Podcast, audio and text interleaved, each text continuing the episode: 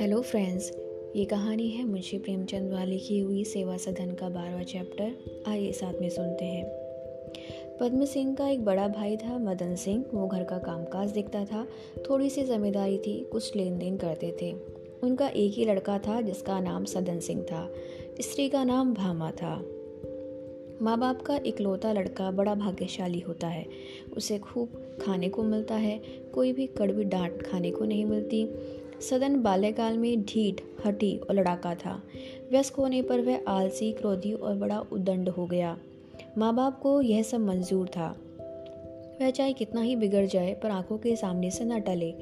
उसे एक दिन का बिछो भी ना सह सकते थे। पद्म सिंह ने कितनी ही बार अनुरोध किया कि इसे मेरे साथ जाने दीजिए। मैं इसका नाम किसी अंग्रेज़ी मदरसे में लिखा दूँगा। किंतु माँ बाप ने कभी स्वीकार नहीं किया। सदन ने अपने कस्बे के ही मदरसे से उर्दू और हिंदी पढ़ी थी। भामा के विचार में उसे इससे अधिक विद्या की ज़रूरत ही नहीं थी। घर में खाने को बहुत है बन बन की पत्ती कौन तोड़वाए? बला से ना पड़ेगा, आँखों से तो देखते रहेंगे।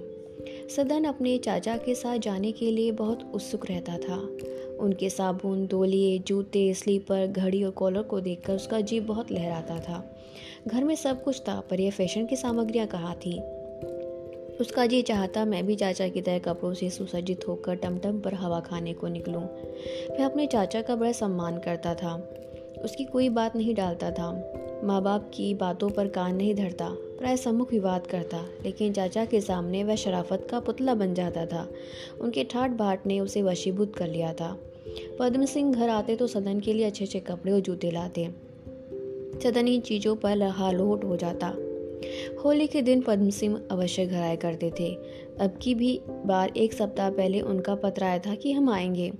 सदन रेशमी अचकन और वानिशदार जूतों के स्वप्न देख रहा था। होली के एक दिन पहले मदन सिंह ने स्टेशन पर पालकी भेजी, प्रातःकाल भी संध्या भी।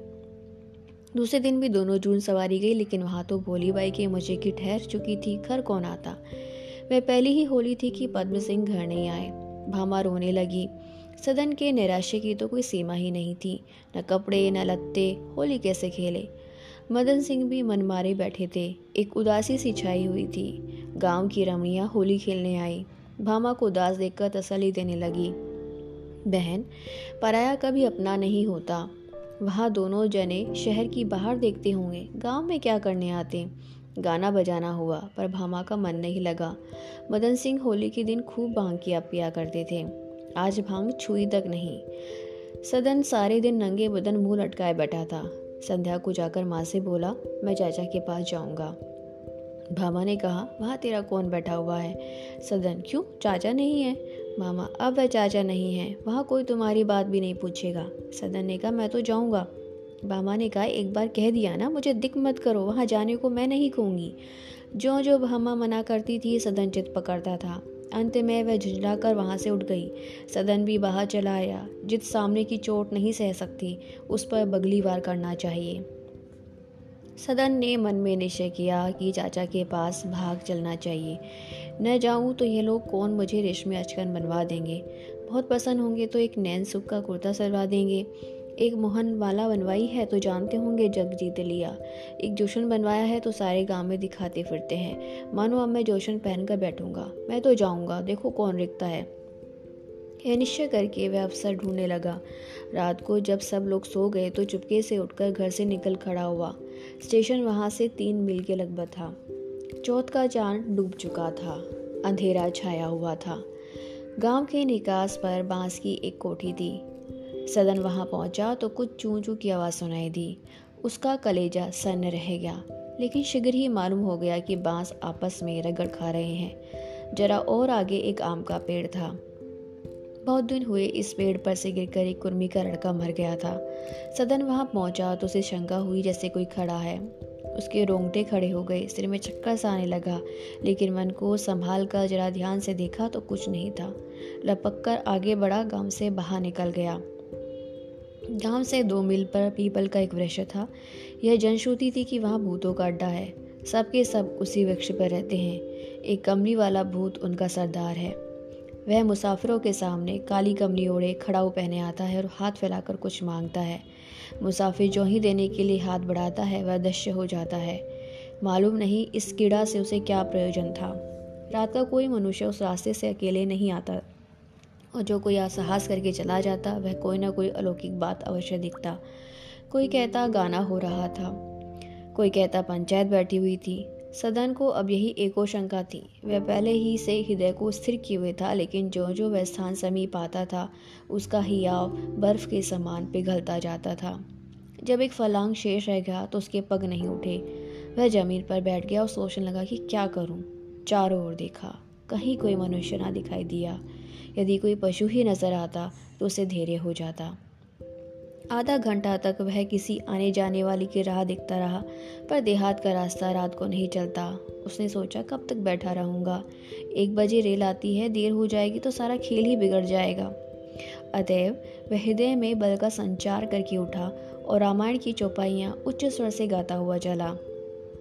भूत प्रेत के विचार को किसी बहाने से दूर रखना चाहता था, किंतु ऐसे अवसरों पर गर्मी की मक्खियों की भांति विचार डालने से नहीं टलता। हटा दो, फिर आप पहुँचे। निदान में सघन वृक्ष के सामने दिखाई देने लगा। सदन ने उसकी ओर ध्यान से देखा।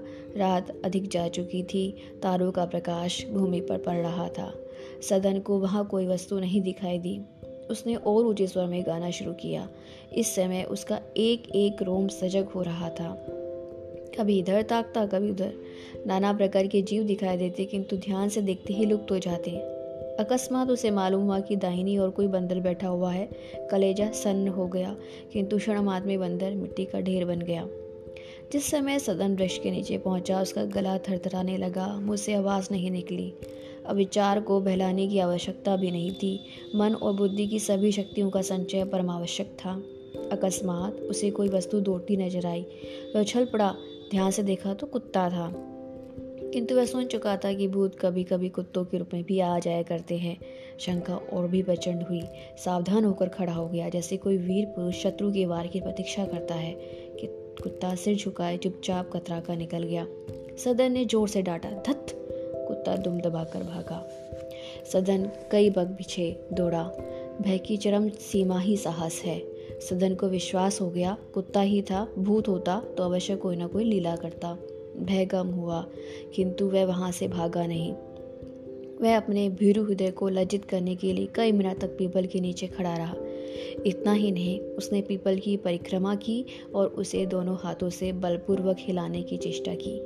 यह विचित्र साहस था। ऊपर पत्थर, नीचे पानी, एक जरा सी आवाज़, एक जरा सी पत्ते की खड़कन उसके जीवन का निपटारा कर सकती थी। इस परीक्षा से निकल कर सदन अभिमान से सिर उगाए, आगे बढ़ा। Thank you.